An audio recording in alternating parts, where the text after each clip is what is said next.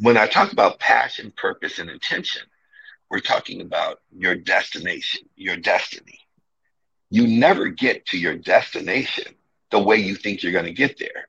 There could be a train, there could be, uh, I mean, right now in Canada, like you said, there's a storm. It stormed four days in rain in California. You may have a bike or you may have a motorcycle and you can't drive in a motorcycle. May, the vehicle may change the direction may change. You may have to go around a city. There could be something that is impeding you from getting to where you need to go. So you'll find a different direction. But the destiny never changes. Mm. So that's where the work comes in, where so many people throw in the towel and quit before they even get started.